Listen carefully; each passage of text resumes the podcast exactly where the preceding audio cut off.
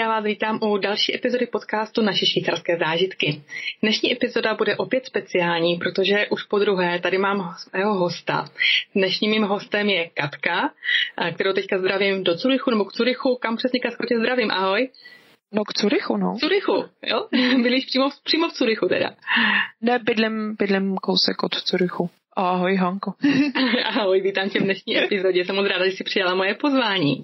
Tak jo, já si myslím, že se na to rovnou vrhnem. Já jsem říkala, že jmenuješ Katka, ano, Kateřina, ale teď šedý, sedý, šedá, jak to prosím tě máš se svým příjmením? Takže s mým jménem je to trošičku komplikovanější. Když jsme se přestěhovali do Švýcarska, můj otec už tady bydlel a svoje jméno měl zadaný na úřadech. Když jsme se přihlašovali uh, s mamkou, tak uh, samozřejmě jsme vzali jeho jméno, protože Švýcaři tady tenkrát nedělali rozdíly mezi eh, ženským a mužským rodem, takže jsme obě dvě na svých švýcarských dokumentech měli šedý. Mě to tenkrát docela nakrklo, protože jsem si řekla, jako když mi chcete vzít identitu, tak eh, budu sedy, eh, nebudu to řešit s nějakým háčkem, stejně to tady nikdo nechápe. Takže sedy. No a na českém pase, který ještě pořád mám a chci si ho nechat, mám Kateřina Šedá. A nemáš s tím žádný problémy třeba na letišti nebo takhle, nebo jak to řešíš vůbec, takhle to, ty no tak jména? Právě ta situace není komplikovaná díky tomu, že jsme se sem přestěhovali, ale to, co následovalo. Takže ano, mám s tím problémy samozřejmě, ale ne zas tak velký, že bych si kvůli tomu měnila jméno. To je právě ten kus mý identity, kterou nechci ztratit. Tak to chápu. Mhm. Um, ten problém začal uh, díky tomu, že jsem tady žila normálně jako Katerína Sedy bez háčku. Mm-hmm. Všude jsem se takhle představovala, rodiče nadále šedí a všechny moje smlouvy, moje vyučení, moje konta, všechno zkrátka tak, jak člověk si zařizuje během života, jako nájem, smlouva a tak dále, běželo pod sedy. A nevím, jestli to bylo před pěti nebo šesti lety, zkrátka někde se to zase Švýcarsku změnilo a úřady řekly, no tak se ale musíte jmenovat uh, podle toho, co máte napsaný v pasu. Aha, zajímavé. Takže mě to tam málem složilo. Takže zase tak... tvoji identitu, když tak dá. Přesně, já jsem si tady vybudovala identitu, moje stránka, eh, kterou jsem měla na webu, všechny věci, které jsem měla, tak byly násedy a teď zase přišly úřady a řekli, no tak jednou jsme vám vnutili jedno jméno, tak vám zase vnutíme jiný, no. Tak, Teď se vlastně nic neděje, že jo? Vůbec žádný problém, jako každý to zažívá denně, takže já bych s tím měla mít denně problém. No, takže jsem se snažila to trochu vybojovat a vybojovala jsem si akorát to, že když člověk otevře moje C, který mám, mm. ještě pořád tady nejsem, nejsem občanem, Aha. tam je napsaný Kateřina Šedá, a když to člověk otočí na zadní straně, tak je tam napsaný, že jsem úředně vedená jako SEDI. Wow. No, takže já mám všechno.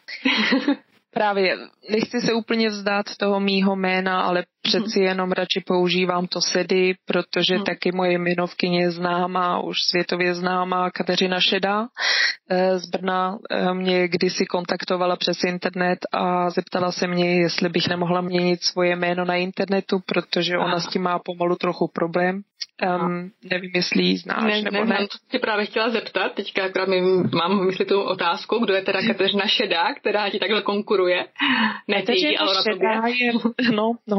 Eh, Kateřina Šedá mi, no tak možná, že by to člověk mohl pomalu říct jako konkurence, i když si myslím, že mezi umělci tak úplně ta konkurence není to samé jako v jiných branžích, ale um, dělá velice zajímavé projekty, uh, dělá hodně sociální témata a zabývá se většinou tím mezižitím. Dostala um, i cenu um, architekturu. Architekturu, aha. Teda jsem, no. jsem se zeptat, jaký, jaký obor teda přesně dělá, jestli architekturu nebo malbu nebo sochařství. Ne, ona dělá opravdu projekty, že třeba uh, malé město nebo ves um, přestěhovala do Anglie, tak jak to je, jakože wow. žití tam mm-hmm. v tom místě je uh, teď v Anglii, nebo že sbírá obrnu uh, informace, nebo uh, měla první projekt uh, něco v tom smyslu, že co tady lidi mají dělat, Teď se tady mm-hmm. nic neděje a dokumentace o, o, o tom. Zkrátka zabývá se tím, tím běžným životem, mm-hmm. ale i tím zajímavým a mm-hmm. Um, mohla bych se rozpovídat široko daleko o té druhé Kateřině. Ale poví, dneska jsme tady kvůli tobě, takže se budeme povídat o tobě, takže se zpátky vrátím k tobě. Můžu? ano, ano, můžeš. A akorát bych to dořekla, že mě kontaktovala, protože mi to přijde docela úsměvá představa, že ona s těma jejíma um, sociálníma projektama, kde, od, kde jde o ty lidi, o ty, o ty lidi v určitém už věku a jaký mají perspektivy a jak si žiju, biju a tak dále, um, že ona dělá dělá někde v Itálii rozhovor a oni potom eh, dodají moje fotky tenkrát, kdy jsem kolem 2000 dělala ještě eh, určitý akty, ne sama, ale já jsem ne. jako fotografka dělala mm. určitý depresivní akty, bych řekla. Mm-hmm. Fotila jsem, fotila jsem eh, dívky i muže, um, v určitých depresivních atmosférách a oni to tam k tomu dodávali, takže mě poprosila, jestli bych se nezměnila aspoň na internetu to jméno. protože přeci jenom její status je daleko důležitější. Jako je to pravda, měla určitou, byla už určitě známá víc jak já, takže dejme tomu konkurenční výhodu, jak kdyby už měla, měla nějakou nastavenou. No, tak jako je to docela trapas, prej se jí to nestalo jenom jednou, takže jsem jako jo, dobrý. Takže... Chápu to, změním to. No, takže od té doby jsem fungovala na internetu čistě jako sedy, ani na českých serverech jsem mm-hmm. nefungovala už ani jako šedá. Tenkrát jsem mm-hmm. ještě trochu spolupracovala s Totemem a mm-hmm. i tam jsem si to změnila, takže teď už nikdy nejsem Kateřina Šedá, už by snad by nemohlo dojít k omilu, mm-hmm. akorát když to budu muset změnit všude zpátky, no. Takhle, teďka pro nás prostě sedy a dám to i do popisku tohoto podcastu, který potom posluchači naleznou dole eh, v to uh, níže. Tak jo, tak se vrátím zpátky k tobě, protože já když jsem si pročítala teda tvůj životopis na tvém webu, tak jsem se jako nestačila divit tomu, co máš být za sebou, nebo takový ten, se říct, myšmaš, protože ty si od vyučení kadeřnicí přešla k práci v telekomunikacích, potom si působila ve velké čtyřce, potom si měla vlastní fotostudio a teďka studuješ umění. Jo, pro mě osobně, když jsem jako působila v HR, tak mi to přijde takový jako úžasný mix, kterému bych se v tom českém prostředí, kdybych byla, tak bych se mu jako hodně divila. Ale tím, jak už to Švýcarsko trošinku, jak kdyby znám za, za těch šest let, co tady bydlím, tak mi to připadá jako takový ten důkaz toho, co jsem já povídala v epizodě o švýcarském školství, že tady opravdu, když studenti prostě chtějí dosáhnout svou, svých cílů, tak je úplně jako jedno, co dělali předtím, že jako uh, ty cesty, které si zvolí, tak potom můžou vést k tomu jejich cíli a můžou být jakkoliv kostrbaté, jo? že prostě nikdo nemá problém s tím, co se dělala předtím. Jo? Takže opravdu ten, ten tvůj uh, cíl si by dosáhla to, to, to umění teďka, co teďka studuješ. Je to tak? Vlastně dostal se s tomu oklikou, ale si tam umění. Jo, Jo, je to tak, dostala jsem se sem. A můj cíl nebylo samozřejmě studovat, ale potom se uživit a z toho mám ještě pořád velice obrovský strach. Mm-hmm. Um, z toho, co bude potom studování, mm-hmm. hlavně v této situaci, v které se všichni nacházíme. Mm-hmm.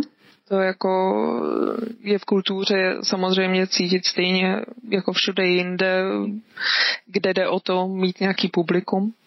To chápu. Ale Přesně. Co, mm, co konkrétně pro tebe je to umění? No proč jsi ho jakby vybrala vůbec, tenhle ten směr? Hmm.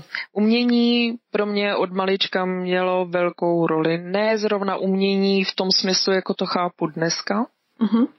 ale ta určitá kreativita možnost se ventilovat, vypracovávat něco, um, dělat to na více do věcech současně a hrozně nenávidím, když se nudím. Já musím dělat více do věcí současně a hlavně ta nuda u mě vzniká monotónností. Takže mm-hmm. já i když jsem dřív malovala, tak jsem malovala tři obrazy současně už jenom z technického důvodu, protože olej nějakou dobu schne, že jo? Mm-hmm. Um, no, takže kreativita u mě byla vždycky, umění tak jako to chápu teďkon, to chápu teprve pár let bych řekla. Mm-hmm. Bylo to potřeba, abych se k tomu dostala, protože bych se jinak někdy na smrtelný posteli koukala zpátky a říkala si, co kdyby. Hmm, proč to neskusila, že člověk nejvíc lituje těch věcí, které neudělal, než kterých udělal, že jo, v finále. Mm-hmm. A teďka vlastně už jsme zmínili tu situaci, která je teďka složitá nejenom vlastně pro umělce, sportovce a lidi ze všech možných odvětví, ale eh, kdyby tohodle nebylo, této situace. Jak je těžké se prosadit jako umělec ve Švýcarsku? Co k tomu potřebuješ, nebo co jako je potřeba k tomu mít? Vitamin B, říká se to v češtině taky nějak? Nevím. Tak? Existuje něco takového? teda to, to, to fakt nevím. Já že člověk potřebuje je... hold znát ty správný lidi. Já už u nás to říká, že na to musíš mít koule, ne? no to potřebuje člověk tak jako, tak to je jasný. Umění stejně... Samozřejmě i v naší rodině myslím, že padly takové ty věci, jako když jsem v pohodě, nedej bože, abych byl nějaký umělec nebo něco takového, tak si říkám tak díky. Um, jako to odvahu člověk určitě potřebuje, to je jasný, možná i určitý, určitou porci toho zapírání reality mm-hmm. a hodně moc doufání, ale myslím si, že všude, jak je to ve Švýcarsku, tak je to úplně všude v Čechách eh, či v jiných zemích, že člověk opravdu potřebuje znát ty správný lidi. Štěstí mm-hmm. um, s tím se dá strategicky hodně špatně počítat, um, najít si ty správný lidi, s tím už se dá pracovat trošičku líp, ale ještě pořád je to horší. A, a... co ty správný lidi pro to můžou udělat? K čemu potřebuješ? Určitě. Hm. Ke galeriím se člověk neuchází. Nemůžeš poslat někam galerii svoje portfolio a doufat, že tě vemou. Jako Samozřejmě, že můžeš, ale já bych řekla, že tak na 99% eh, tvoje portfolio u galerie skončí v koši.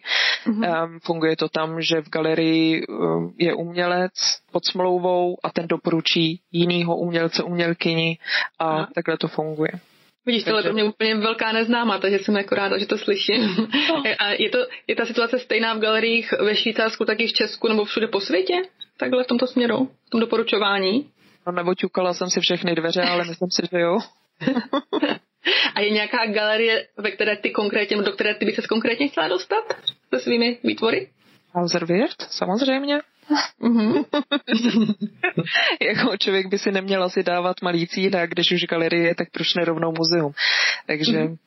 jako právě myslím si, že to nejsem úplně stvárněná v umění, asi člověk doufám, nikdy nebude stvárněný a bude se furt vyvíjet dál a podle toho, jaký má člověk styl, tak se k němu hodí ta galerie.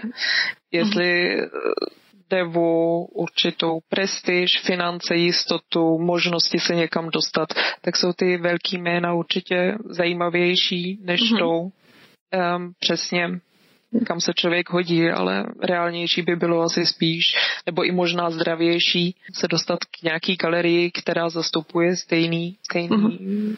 hodnoty. Tomu rozumím. A dokázala bych teďka popsat, jaká je ve Švýcarsku ta umělecká scéna? Jestli je nebo konzervativní, nebo víc free, nebo jak to, jak to vnímáš ty osobně? A v kontextu své vlastní tvorby ještě navíc? No, Těžko se mi to porovnává, myslím si, že s tím, eh, co mě momentálně zajímá, jaký mám fokus v poslední době a budu mít ještě nějakou dobu určitě, tak si myslím, že, že se docela dobře ke mně hodí. A co tě konkrétně zajímá? Proč se k tobě hodí? Atmosféra, vnímání um, člověka atmosféry v prostoru, um, vliv architektury, povrchu, um, a tak dále, co patří k atmosféře v urbánním prostoru. Co je proto důležitý, je to taková kombinace mezi tím eh, psychologie, architektura, žití mm-hmm. v prostoru. Ne, že bych zrovna chtěla být architektka, mm-hmm. ale je to pro mě hodně důležitý eh, ta otázka, proč se tak málo lidi zabývají, nemyslím tím, eh, jak tomu architekti říkají, civilní lidi, ale myslím tím ty, který mají zodpovědnost a mhm. to bohužel taky ani nejsou architekti jako uh, politici, majitelé pozemků a tak dále, tak proč se nezabývají tím, jak působí to, co postaví na lidi příštích 50-100 let. Mm. Jak působí to, co postaví, jaký struktury udělají ve městě mm. pro identitu, eh, co to znamená pro identitu toho města. Uhum. A je nějaké místo v Curychu, nebo tedy ve Švýcarsku, které takhle na tebe přímo jako zapůsobilo, že si řekneš jako wow, tohle to, to je ono, kde prostě bych za 50 let, až tudy půjdu, tak to na mě bude působit úplně stejně, protože je to prostě pecka. Pecka? No, pecka, já jsem chtěla spíš tu druhou otázku a už jsem chtěla zabrousit na Glad Park. Um, no tak, co je pecka? Bohužel uh, tomhle tom si úplně nerozumím. Samozřejmě na mě působí starý malební uličky Niederdörfly. Yeah. Starý no. malební uličky uh, Basel a tak dále, jako mm-hmm. Bern. Tyhle ty věci na mě působí velice příjemně. Mm-hmm. A vraťme se také k Gladparku. Jsem taky jedenkrát zmiňovala ve svém podcastu, no. takže jako já asi vím, kam míříš a myslím, že to vidíme možná stejně. Gladpark ten na mě působí právě takovým tím způsobem ne úplně přátelským. Mm. Teda ne, že by působil nepřátelsky, ale nemám pocit, že chodím tam mezi ulicema a užívám si to mezi, mezi ulicema, mezi barákama, že to Jasně, tam... na, na, to, že to je obytná čtvrt nebo čtvrt pro lidi, tak člověk cítí takové, jak bych chlad, odtažitost. Mám to tak, vnímám tak správně, nebo stejně jako ty, jakože to vnímání toho Glad Parku, že takový, mm, tak jak, nevím, jak to uchopit, jak to popsat, ale prostě člověk tam jako necítí jako vol, jako příjemně, no, jak to, jak to říct. No, já jsem udělala anketu, jako zeptala jsem se x lidí písemně i ústně eh, pracujících přes internet, eh, de facto na ulici a to slovo, který padlo nejčastěji, je, že to působí mrtvě. Mm-hmm. Že tam člověk opravdu necítí to živo. Mm-hmm. Že když tam přijdeš v sobotu odpoledne ve tři, takže slyšíš akorát svoje kroky. Že tam mm-hmm. je ozvěna, že tam jsem tam nějaký dítě trošičku slyšíš, a nebo to letadlo, nebo auto a tyhle ty věci, ale není to takový ten příjemný klid, je to takový to sídlištní echo, to chladný. Zlepšilo se to tam, je to tam živější od té doby, co jsem tu anketu udělala. Musím mi sama říct, že je tam opravdu krásná zeleň, která tam je udělaná. S tím si opravdu dali záležet a vyšlo jim to. Myslím si, že si myslí, že i s těma jinýma věcma si dělal, dali záležet, ale hold to úplně tak nevyšlo. A není to jediná čtvrt nebo nově postavený sídliště, nejen kantonu Zürich, ale myslím si, že i v Praze například. No, já třeba, když jsem tam tudy šla, tak jsem si říkala, ty brdě jako zlaté jižní město v Praze, protože vlastně na jižním městě jsem studovala, je takové to obrovské sídliště, nevím, tam znáš, prostě Chodov, Opatov, Háje, taková jeho východní čtvrť Prahy. Teď myslím si, že se jako hodně proměnila za ty, za ty roky, co jsme tam jako i my bydleli, takže když jsem to i s tím srovnala, tak jsem si říkala, wow, ať člověk jako nadává na ten pražský jižák, což je sám o sobě fakt jako takový fenomén, tak ten Glad Park působí fakt jako jinak divně. Ale to byl jako můj subjektivní pocit, takže jako doufám, že nás neposlouchá nikdo z Gladparku. no, tak já si myslím, že spoustu lidí z Gladparku jako jsou rádi, že někde bydlej, že mají mm-hmm. tu možnost, protože Gladpark má určitě svoje výhody, je to udělaný sídliště pro 7 tisíc obyvatel a 7 mhm. tisíc zaměstnanců, takže ty lidi, kteří se tam nastěhovali, tak ty mají blízko ke svýmu pracovišti, ať je v Gladparku nebo ne dá se tam nakoupit, co člověk potřebuje rychle ve městě a tak dále, tak jako svoje plusy to má, ale právě tomu, abych se podívala z okna a užívala si svůj život, že jsem ráda tam, kde jsem, to si nevedu představit, že by to tam fungovalo. No. Mm-hmm, Krom je. toho tam je také ta viditelnost, to soukromí tam nefunguje, ta intimita. Mm-hmm. Jo, člověk kouká druhému potom vlastně de facto do talíře, že jo, když takhle vezmeš. Hm. A ještě se tě zeptám, a sleduješ i českou uměleckou scénu? Takhle? Třeba když jsi na návštěvě v Praze nebo v Česku? No, tak úplně jednoduše nemám na to čas. A ne, jako... spousta věcí přesunulo do virtuálního světa. takže přesně, třeba... přesně. Jako um, koukám se přes internet, právě sleduju trochu Kateřinu Šedou, sleduju i jiný, uh, Kalab, Černý, různý ty velký jména, podívám se i třeba na Instagramu a tak dále, jako mm-hmm. uh, nechci úplně se prozrazovat, kde hledám nebo nehledám, protože by to mohlo být trapný, ale jako sleduju to, ale když jedu do Čech, tak se podívám tak do Doxu nebo na nějakou výstavu někde, ale to bývá tak jednou za tu dobu, co jedu do, do Čech, jako když tam jedu na týden, tak se jednou na něco jdu podívat a hotovo. Mm-hmm. Ale jako třeba Doxu extrémně fandím. Mm-hmm. A třeba sleduješ nějaké rozdíly, nebo vnímáš rozdíly mezi švýcarskou tvorbou uměleckou a českou současnou? Já si myslím, že v té torbě to úplně necítím, protože se samozřejmě zajímám o ty věci, kterými sednou. Vyhledávám ty věci, kterými sednou a ty, kterými nesednou, bych našla všude, takže jako nemůžu úplně říct, že by tam byl nějaký rozdíl, ale vnímám na, je protože teď studuju a jsem v tom už nějaký pátek, tak vnímám taky, co, eh, jak fungují ty školy umělecký v cizině mm-hmm. myslím jako mimo Švýcarsko.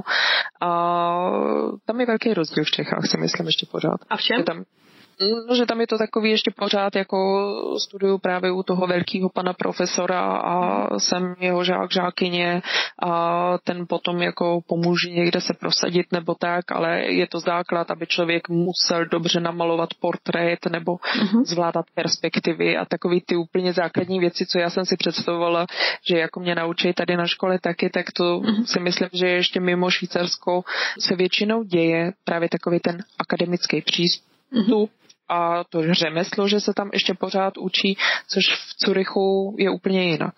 A jak je to v Curychu? Povídej. V Curychu právě to nejčastější je jako, no a co jste dostali za úkol? Nedostáváme úkoly. Aha. My, když jsme přijmutí na uměleckou školu v Curychu, tak se počítá s tím, že určitý základy člověk už má, takže mm. se neučí de facto žádný technický vlastnosti. Uh-huh. Malování, um, sochaření, keramiku, všude jako tě naučej, aby si uměla zacházet v dílnách s věcma, uh-huh. aby si tam nevyhodila nic do povětří, což se může stát, nebo si neuřízla ruku, což se může stát, nebo nic nezapálil a tak dále a tak dále. Všechny ty historky už tam proběhly, takže se z něčeho naučili a už vědí, jak to mají dělat jinak. Ne, uh, že ty stranou, ale tomhle tom to funguje jinak, že to je hodně teoretický, filozofický, že jde krutně o to eh, najít si svoji uměleckou řeč v tom, co člověk dělá a hodně o tom kontextu.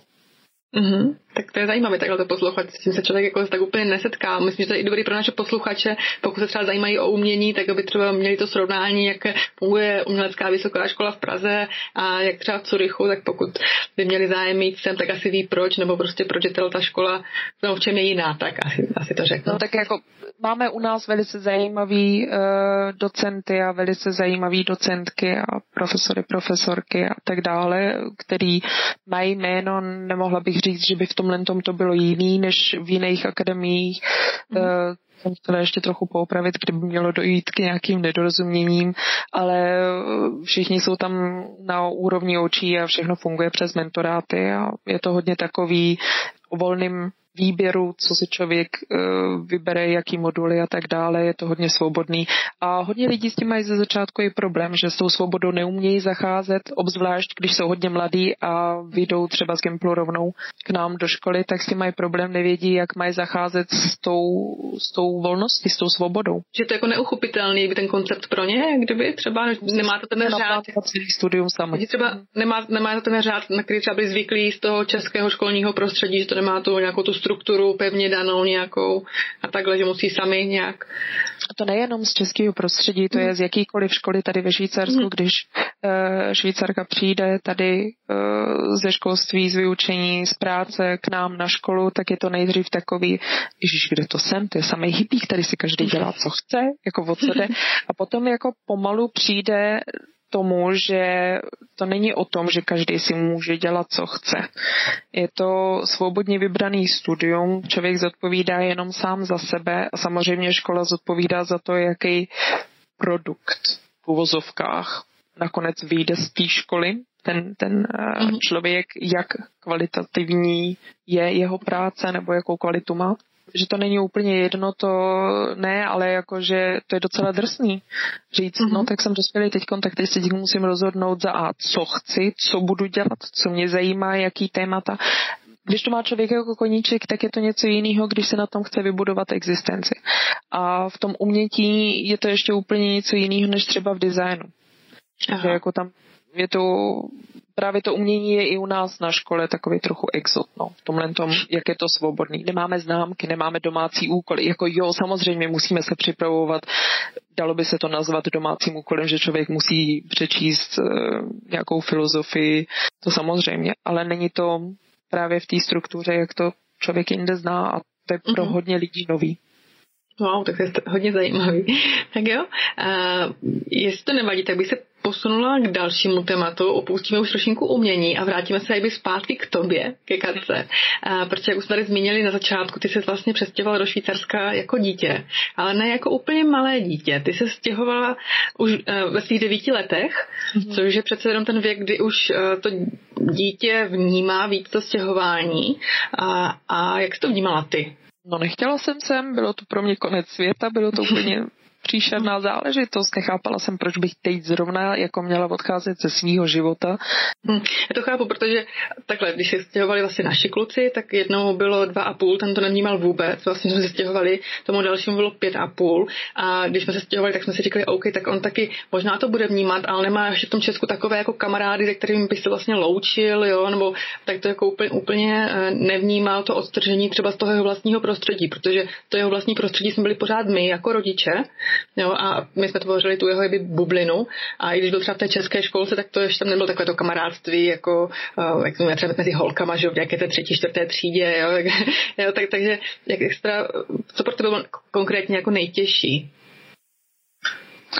No, abych ještě řekla, jak strašný to pro mě bylo, řekla jsem svý babičce tenkrát, než jsme se odstěhovali, um, jestli si mě nechce nechat. Ona, že by ráda ale že to záleží jako na mých rodičích, že to ona nemůže rozhodovat. To jsem pochopila, pak jsem šla za mojí mámou a řekla jsem jí, že chci radši do děcáku, než abych jela sebou v devíti. Takhle to bylo hustý pro tebe. Hmm. Takže už jenom to, že právě jet proti svý vůli, to už bylo první, co bylo docela hrozný. Další věc bylo, že než jsem se dostala do školy, tak to trvalo rok. Já jsem byla doma Neuměla jsem řeč. Když jsem šla ven, tak se mi děti smály, že tu řeč neumím. Mm-hmm. Trvalo to díl, než jsem narazila na někoho, kdo se mě trochu jakoby ujmul. Mm-hmm. To už bylo takový plus, začalo to pomalu stoupat a když jsem se dostala potom do školy, tak to šlo docela rychle. Mm-hmm. A jak dlouho ti trvalo, než jsi naučila právě ten jazyk? Co jsi učila víc, jako Hochdeutsch nebo, nebo uh, dialekt? Já jsem se učila nejdřív Hochdeutsch, myslím si, že to bylo tak dva roky, kdy mi řekla potom učitelka, za mě, se mnou začal mluvit eh, dialektem a mm-hmm. moje spolužákyně se mě zastala, jakože asi jí nebudu tak úplně rozumět a ono tak jako řekla, no tak dřív nebo později se to musí naučit. Za co jsem jí docela vděčná a potom už jsem se učila dialekt mm-hmm. a nedokážu říct přesně od té doby to umím nebo neumím. Já si pamatuju na doby, které nejsou úplně tak daleký, že jsem dělala ještě pořád chyby a chyby si myslím dělám ještě pořád. No, ale... A máš rád dialekt švýcarský? Miluju ho. Miluješ? Jak jsi k tomu dospěla, že ho miluješ? Je rychlej. Ráda mluvím rychle, ráda uh, se artikuluju v něm. No, řekla Jednodušší gramatika, předpokládám. To mám asi stejně. Gramatika? Otazník? Ne. je tak, gramatika v dialektu, co to je, no. ne, jako samozřejmě určitý jakoby pravidla nastavený tam jsou, ale um, těma se taky řídím, aspoň těma, co člověk okouká, ale právě, jako je rychlej. To je pro mě mhm. to nejdůležitější. Jo. A když jsi byla v tom stavu, dejme tomu, když ještě jako nebyla úplně, no nepřijala si to, že jsi v tom Švýcarsku a chtěla se zvrátit zpátky do Česka, předpokládám, co nejdřív s tou rodinou za kamarády, nebo jak to vnímala? Plány, eh, jak uteču, co si vemu sebou, samozřejmě. Aha. A kdy tady tohle ten pocit ustal? Když jsi řekla, jako ne, teď už jako se vracet nechci, ty vlastně Švýcarsko, tady jsem doma a budu tady? Já si myslím, že když jsem měla uh, když jsem dostala pocit, že ten můj život tady má smysl, že začínám mít určitý úspěch, ne jako úspěch v tom, ale takový to zázemí, jakože mm-hmm. vyučení bylo uzavřený, bydlela jsem eh, mimo rodiče a tak dále, takový ty, ty věci, co jsem si začala budovat ten svůj život, tak si myslím, že tak nějak od té doby. Mm-hmm. A když jsi se přestěhovala, jak jsi vnímala Švýcarsko jako zemi? Jako vůbec já jsem tu zemi znala už trošičku předtím, ještě za komunismu jsme lítali, um, myslím si, že jednou z prarodiči, ale jako můj první let do Švýcarska bylo, když mi bylo pět, to znamená v 85. Aha. Mm, tak takže byl jsem komunismus teda. Ano, Mm. Takže už jsem byla trošičku jakoby otrkaná, nebyla jsem úplně z toho překvapená, jak to tady vypadá, takže si tak úplně nepamatuju.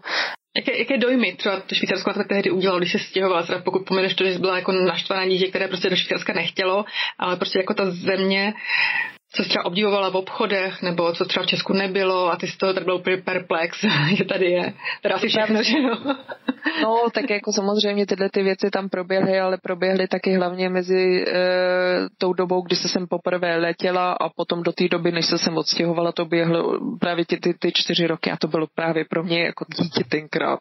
To mm. bylo ty hračky nebo e, ty věci, co tady jsou, obří kostka, Ježíše Maria Molitonová, obří kostka, to jsem, to, to, to pro mě bylo taková věc velice zajímavá, nebo pistole. Úplně super, takový ty, ty na kapsle. Jo.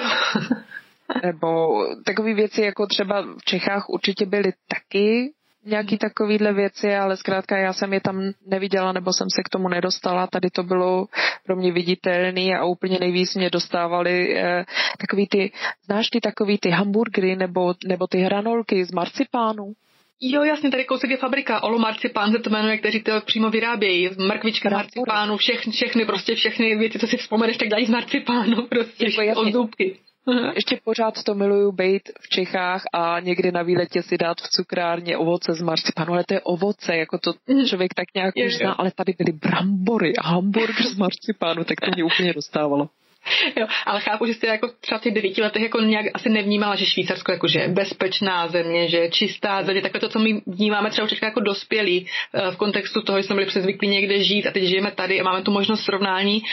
To dítě asi jako takhle nevnímá, že Švýcarsko tehdy. Materiální aspekt zájmu ten mě vůbec nebral. To, že můj starší bratr nebo, nebo i moji spolužáci tenkrát, když jsem tam přijela, tehdejší spolužáci, když jsem přijela do Čech, že je zajímalo, kolik Mercedesů jezdí tady na ulici a podobné věci, jako to mě vůbec nebralo, mě vůbec nezajímalo.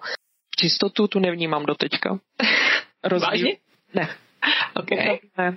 Protože vím, že v Čechách, v Praze nebo kdekoliv jinde jsou místa, které jsou čistí, kde jsou domy opravený, bez závady, všechno funguje a pak jsou ty druhé místa, kde to není úplně tak čistý, kde je všechno zafrusaný a tak dále. A tady to vnímám úplně stejně. Jsou místa, které můžou vidět všichni, které jsou reprezentativní a pak jsou tady ty místa, které jsou hod, no, takový ty us, no, chápu. jo, chápu. A srovnáváš někdy eh, Česko a Švýcarsko? Teď kdyby to uměleckou stránkou, to už jsme si probrali, ale vůbec jako takhle ty dvě země? Neustále srovnávám, mm, nesrovnávám, pozoruju mentality. Aha, a co tě třeba překvapilo v té mentalitě? Ať už české nebo švýcarské, nebo to srovnání? Co by mě překvapilo, jako čeho si všímám? Uh, vím, že se mluví často o té švýcarské uzavřenosti, Nevšímám si ji tak, protože jsem z toho, s tím tak trochu přeci jenom vyrůstala, ale všímám si ty české otevřenosti. Uh-huh. Je to příjemný. Když přejdu do Čech a zkrátka se někdo začne jen tak bavit a tak dále. Myslím si ale, že jsem díky tomu, že jsem si toho všimla v Čechách a užívala jsem si tom, toho, nebo no, zkrátka to bylo fajn, tak uh, jsem si to začala i připouštět tady ve Švýcarsku. A stává se mi to čím dál tím víc, že zkrátka člověk začne s někým někde kecat. A mhm. většinou to bývají starší lidi. Jo, ti jsou docela komunikativní, to musím třeba říct. I já mám tu zkušenost, že tady ty starší lidi jsou opravdu jinačí než, než ti mladší, nebo nevím, jak to vnímáš, ale opravdu jako zastaví se, když jsem třeba někde venku s dětma, tak prostě pozdraví. Včera jsme byli s dětma sáňkovat tady na místním svahu a, a lidi tam ty starší, jak jsou zvyklí, tady ti švýcarští důchodci pořád chodí po těch procházkách, že jo, všude možně, tak se prostě zastaví, zeptají se a, a jako jo, chtějí prostě komunikovat sami, jako sami od sebe, což mi právě překvapilo. Jo, na tady tomhle právě, jak se říká, Švýcaři jsou uzavření, jo, tak ně, některé věkové skupiny evidentně ne. No prostě, ale třeba je to tím, že jsou starší lidi, někdy se možná třeba můžou cítit víc izolovaní, tak hledají tu, no, mají tu potřebu s někým chvilku pokecat nebo promluvit si. Nevím, čím to může být. Mají určitou životní zkušenost, někteří už nemají zapotřebí si na něco hrát a zkrátka. Hmm.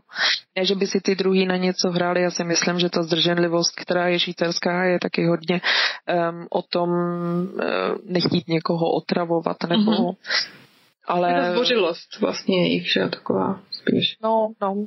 Hmm, hmm. A co třeba to fungování systému vůbec v obou zemích, jestli máš možná srovnání, nemyslím politického, ale tak třeba byrokracie, nebo vůbec celkově fungování těch zemí, jestli to lze vůbec srovnat z svého pohledu, myslíš? Nebo srovnáváme nesrovnatelné hrušky s jabkama? No tak eh, sympatie je taková někdy neexistující, mm-hmm. bych řekla, jako co se týče eh, zacházení se zákazníkem nebo na úřadech mm-hmm. v Čechách. to neříkám to ráda, ale je to tak. Mm-hmm. Z, vlastní, z vlastní zkušenosti může to být taky moje chyba, samozřejmě. Ale když jsem, když jsem viděla minulý díl od američanky v Praze, myslím, mm-hmm. a dává na YouTube uh, takový příspěvky a... Je to Jennifer? Jennifer? Učitelka to je češtiny, myslím, nebo angličtiny, nevím američanka v Praze a má na YouTube kanál a takovým docela veselým způsobem právě podává ty poznatky z toho, jaký to je žít v Čechách a ty rozdíly mezi Američanama a Čechama. Tak eh, to, to, to, taky na to narážela, no a tak jsem mm. si mhm. říkala, jo, nejsem sama. jo, jo, myslím, že nejste jediné. ne, jo. No, tak tohle to asi bych řekla, ale um, s těma úřadama nevím. Myslím si, že tam je ještě spoustu věcí komplikovaný. Um, ještě pořád tam, asi to bude ale spíš těma lidma, který, který znám. Není to, neřekla bych, že národ funguje tak, že zkrátka doktorovi se musí chodit. Nebo na úřad se musí chodit. Neexistuje, že bych zavolala, pokla, položila tu svoji otázku a zase pověsila na zdar všechny jako, no, ztráta času. Tyhle ty věci uh, tam zažívám, ale chci ještě říct, trošičku se jako oprášit z toho, co jsem řekla předtím. Já bych řekla, že tak před pěti, šesti lety taky najednou byl ukrutný zvrat. Když jsme přišli do Čech do obchodu, tak já nevím, třeba řeknu, v únoru jsme tam byli na dovolený, všichni na nás byli hnusní, všichni jsme opruzovali, když jsme si chtěli něco koupit a když jsme tam přijeli, já nevím, třeba v červenci potom, ten samý rok, tak najednou ve všech obchodech lidi zářili, vítali, Čím to bylo? Nabízeli pomoc. Nevím, já, pro mě to byl mm-hmm. opravdu takový pocit, jako že ze dne na noc, jako že jsme si říkali, mm. hm, co se stalo, ale to je dobrý. To? je, my jsme vlastně před těmi šesti lety stěhovali, takže možná jsme to tak jak, ne že nestihli zažít, ale vůbec, já si to vlastně vůbec jako nevybavuju. ale jako je fajn, že tu zkušenost máš, jako, že prostě pokud takhle to prožíváš. A jak často se vracíš do Česka takhle? Když um, no dokavať babičky žili, tak jsem tam jela každou dovolenou. Mm-hmm. Takže čtyřikrát, pětkrát do roka říkala jsem si, nebudou tady věčně, užívala jsem si čas s nima. No mm-hmm. a teď babičky už nejsou taky díky, uh, ne díky, je to díky věku. Ale mm-hmm. tenhle ten rok uh, nás opustila ta poslední babička a myslím si, že, že návštěvy do Čech budou míní, než, než, než byly. Rozhodně, mm-hmm. protože vždycky, když přijedeme tam na dovolenou a sedíme s, nám, s našima známýma, rodina ta už jako ne, ty už jsme myslím párkrát jakoby sprdli, ale hmm. jakože známí, když jsme tam přijeli, tak právě představa, jezdíš tam pořád kvůli lidem, nejenom kvůli babičkám, ale kvůli lidem tam mhm. jezdíš, jenom aby si se mohla sejít. Nemáš čas na kulturu, na nic jenom chodíš od kafy ke kafy, od vína k vínu, od večeře na, nevím, na pivo, to je jedno, ale furt seš kolem těch lidí, jako nemáš vlastně vůbec žádný volný čas. Sedíš tam s nimi a oni se ti zeptali, a co budete dělat o dovolený? tak jako si řekneš naše finance, náš čas, všechno padne na tohle a ještě se ptají, co budete dělat o dovolené. Jako samozřejmě nedojde jim to, ale když se ti zeptá třeba pátý, tak jako ježiš lidi. My jsme Takže... na dovolený, že u vás, že? Ano, teď jsme na dovolený, zrovna teď, teď tady. Představ. ne, jako v pohodě, ale řekli jsme si, jako, že by taky se mohli začít um, přijet podívat za náma. Noclih tady mají, takže se nemusí o nic starat, takže by mohli přijet. Tak se možná ty misky vás trošinku překlopí. A stávalo se ti, když jste eh, byli na dovolené v Česku, že jste třeba ptali, když bylo nějaká, já nevím, mistrovství světa, světa v hokeji, nebo já nevím, co mohlo být nějaká sportovní událost, jakože komu fandíš, jako jestli Švýcarsku nebo Česku, protože se stává pořád, jako když, když hrajou Česko, Švýcarsko proti sobě a, a komu teď jako fandíš? Nekoukám na sport, koukala jsem dřív. Mm-hmm. Koukala jsem dřív na motorky, na hokej, dřív i na volejbal, na lyžování, tak já nevím, jsem začala být nějaká citlivá a bylo to nám pro mě moc napínavý, Mm-hmm. A teď on už mě to tak úplně nezajímá, ty výsledky mm-hmm. mě zajímají a říkám mm-hmm. si, oni to dohrajou bez mě a ty výsledky, když mě budou zajímat, tak se taky dozvím. Takže ne jako, že bych přímo někomu fandila, ale musím říct, že by, kdyby třeba právě zrovna Švýcaři proti Čechům hráli, takže mě to český vítězství možná přeci jenom potěší víc. Český vítězství potěší víc, no to je super, to je krásný. Jasně, protože jako je to, je to velký kus mě a mám potřebu jako jim přát to dobrý a v tom hokeji přeci byli tak dobrý, mm-hmm. tak jako doufám, že zase budou někdy dobrý, no. Já taky doufám, ať se na to dá koukat. A jak si vlastně, ty, a takhle, ty už si tady valnou část svého života, když takhle jako zdvořile řeknu. a, a jak jsi udržela tak dlo, dobrou češtinu po takové dlouhé době, co jsi tady? No tak uh, s mojí lepší polovičkou vedeme 23 let vztah, takže jsme spolu mluvili minimálně denně. Uh, 10 let z toho bylo na dálku. Jinak musím říct, že jsem ještě před rokem tady neznala žádný Čechy. Ne, fakt? Rodičů a mýho přítele. Mhm. Přitom je Čechů co je Čechů plný, nebo eh, ne? No, jenom, že všichni utíkají, když začneš mluvit česky, jako teď se to taky začíná měnit, ale vždycky to bylo takové, oni mluví česky, radši půjdeme pryč. Takový to, mm, ne od nás, ale jako všichni takový, to je dobrý den, vy jste taky Češi, ano, nashledanou. Tak, No. no já jsem právě takhle chtěla navázat plynule vlastně na to, kde jsme se potkali, de facto jako v kránské komunitě, nebo uh, my jsme se potkali, kdy to bylo rok a něco zpátky, v prosinci roku 2019, právě na výstavě České Vároce, v Bádenu, kterou pořádal český spolek Check-in, Český dům právě v Curychu a to už si byla součástí té české komunity. Tak mě právě zajímalo teďka v kontrastu s tím, jak si říkala, že žádné Čechy neznala a najednou se objevila na výstavě, kterou si fotila a tuším, že tam měl i tvůj přítel, že jo, na, na výstavě. Tak jak se k tomu dostala? Čechům, k Češkám v Curychu? No, skrz to, že mě umění zajímá, skrz to, že si myslím, že v Čechách je ukrutný potenciál a že si myslím, že svět o tom málo ví a měla jsem ambice eh, podporovat český umění v zahraničí, tak jsem hledala eh, nějaký spolek, který má právě nějakou tu českou komunitu. A našla jsem si check-in, zeptala jsem se jich eh, právě, jestli něco takového by nemohlo eh, vzniknout, kdyby jsme třeba český umělce nechali vystavovat ve Švýcarsku se švýcarskými umělcema a mhm. obráceně. Mm-hmm. A no, skrz to se nějak to dalo dohromady, no.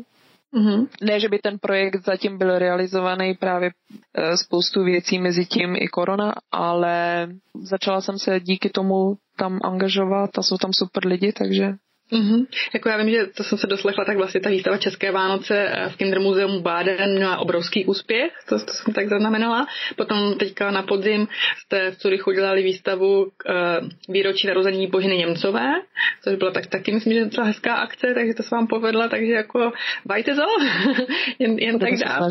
Jo. A ještě mě napadá takhle na závěr otázka, jste zmiňovala to dovolenou, že jo, jezdíte pořád do Česka. Kam bys ty teďka chtěla na dovolenou, kdybys mohla, kdyby se mohlo teďka někam cestovat, kam bys jela? Skotsko, mm-hmm. Japonsko, kde bych se nebála tolik lítat. Nový Zéland by mě taky zajímal. Já si myslím, že bych těch míst tam našla hodně. Do Arménie bych chtěla zase. Gruzie by mě taky zajímalo. Mm. Ten sever asi všeobecně. Mm, teda promstovská a, a jaké jsou tvoje umělecké plány teďka do blízké budoucnosti? Mm, být známá, aniž bych musela umřít.